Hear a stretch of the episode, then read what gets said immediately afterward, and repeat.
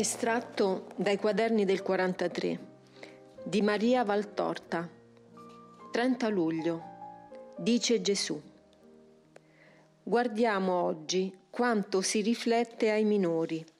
Io dico, per bocca di Isaia, facendo parlare o parlando agli umili. Senza di te, Signore Dio nostro, dei padroni ci hanno fatti schiavi, Fa che soltanto per te abbiamo a ricordarci il tuo nome. Chi muore torna a vivere, i giganti non risorgono, per questo tu li visitasti, li sterminasti e facesti sparire ogni loro memoria. Va, popolo mio, entra nelle tue camere, chiudi dietro di te le tue porte, nasconditi in un lieve istante finché non sia passato lo sdegno. Ecco, il Signore uscirà dalla sua dimora e visiterà l'iniquità di chi è contro di lui sulla terra. In quel giorno il Signore visiterà con la sua spada dura, grande e forte, il Leviatan, l'agile serpente, il Leviatan, serpente tortuoso. Con parole barbare, con lingua straniera, Parlerà il Signore a questo popolo a cui ho detto, qui è il mio riposo, ristorate lo stanco, questo è il mio refrigerio. Ma essi hanno voluto, non hanno voluto darmi ascolto. E il Signore ha detto, perché questo popolo mi si avvicina con la bocca e mi onora coi labbri, ma il suo cuore è lungi da me e mi rendono culto con precetti e insegnamenti di uomini. Per questo io di nuovo ecciterò l'ammirazione di questo popolo con prodigio grande, stupendo, perirà la sapienza dei savi. Perché l'oppressore è sparito, lo schernitore è annientato e sono sterminati quelli che tramavano il male, che facevano peccare gli uomini con le parole, che tendevano inganni a chi li riprendeva e senza ragione si allontanavano dal giusto. Per questo il Signore dice, non sarà confuso Giacobbe, non ora arrossirà il suo volto, ma quando vedrà i suoi figli, opera delle sue mani, nel suo seno glorificherà il mio nome. E quelli che erravano con lo spirito apprenderanno la scienza e i mormoratori impareranno la legge. In quel giorno ognuno getterà via i suoi idoli d'oro e d'argento, che vi fecero le vostre mani per peccare, e Assur cadrà per una spada che non è d'uomo, e la spada che non è d'uomo lo divorerà e fuggirà, non davanti alla spada, e la sua gioventù pagherà il tributo. La causa prima del male, essere rimasti senza Dio. Non avete voluto avere Dio per padrone e padrone benigno, e così avete avuto dei padroni che hanno avvilito la vostra libertà d'uomini alla mortificazione degli schiavi.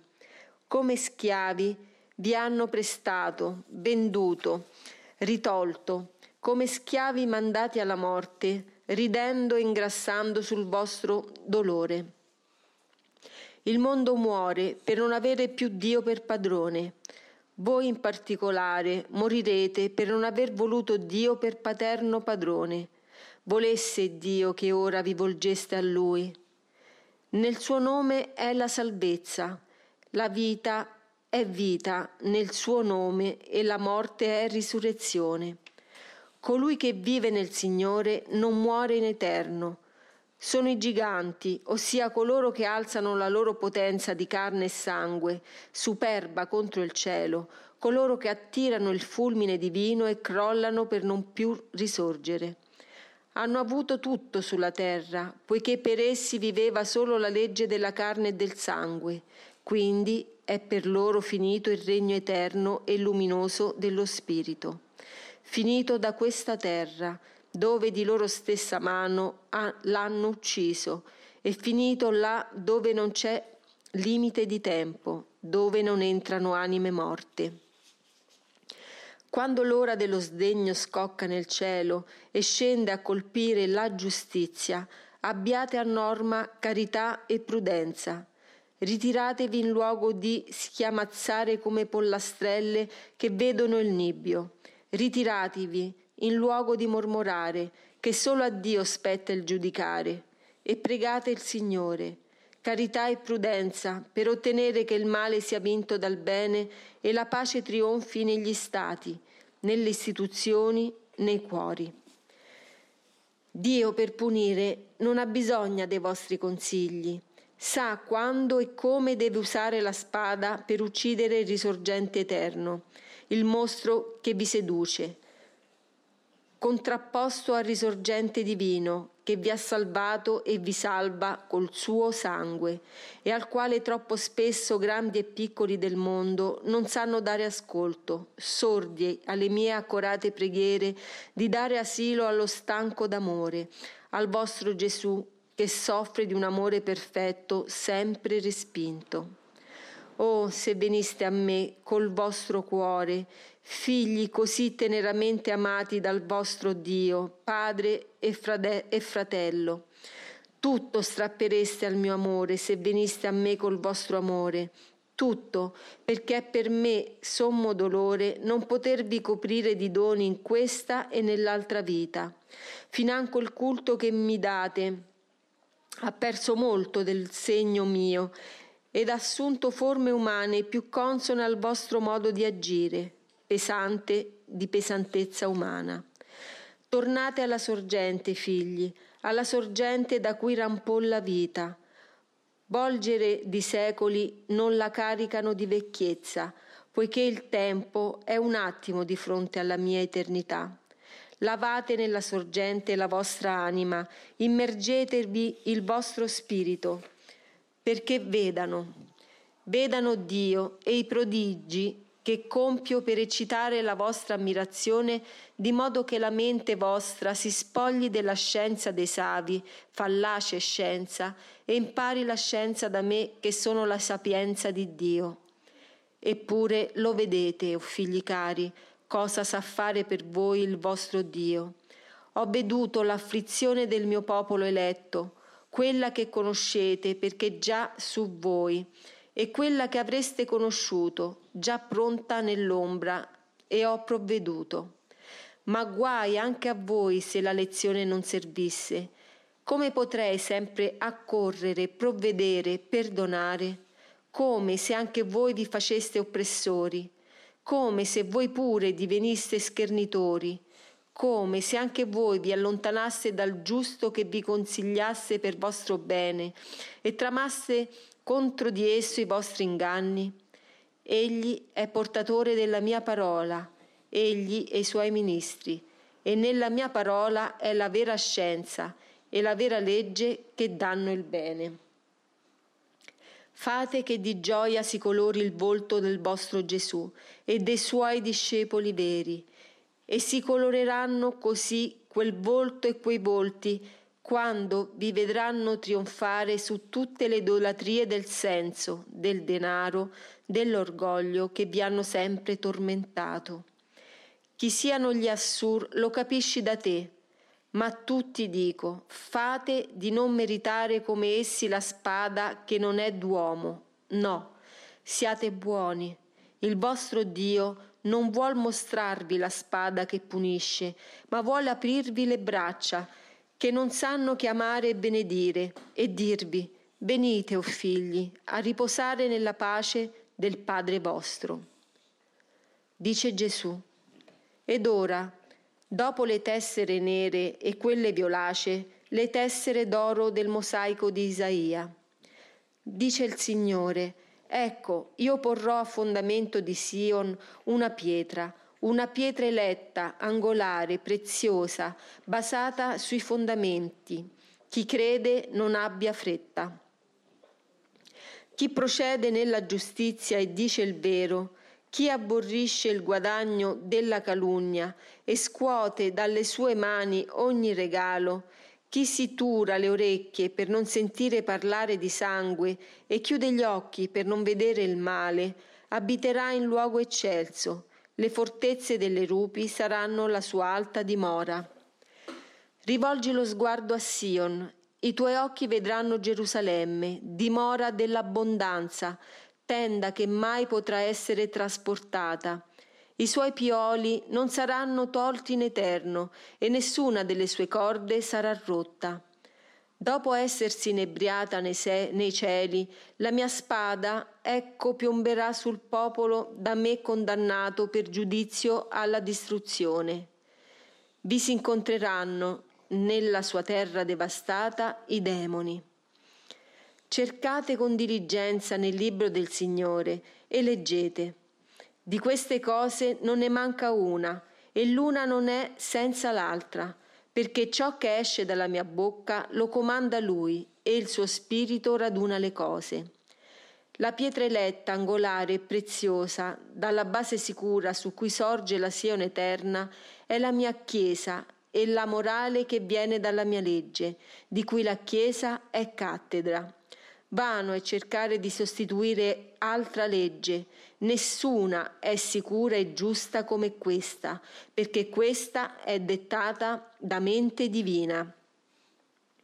Ma anche nei cuori io pongo una pietra angolare su cui si deve basare la vostra spirituale e singola Sion, e dalla quale deve il vostro spirito lasciarsi lanciarsi all'ascesa che lo porta a me, nel regno soprannaturale per il quale io vi ho creati e che non è chiuso per voi sino al momento della morte, ma che ha sempre aperte le sue porte di luce per voi. Beati quelli che sanno vivere nello Spirito, la loro vita terrena è anticipata a beatitudine di amore con me.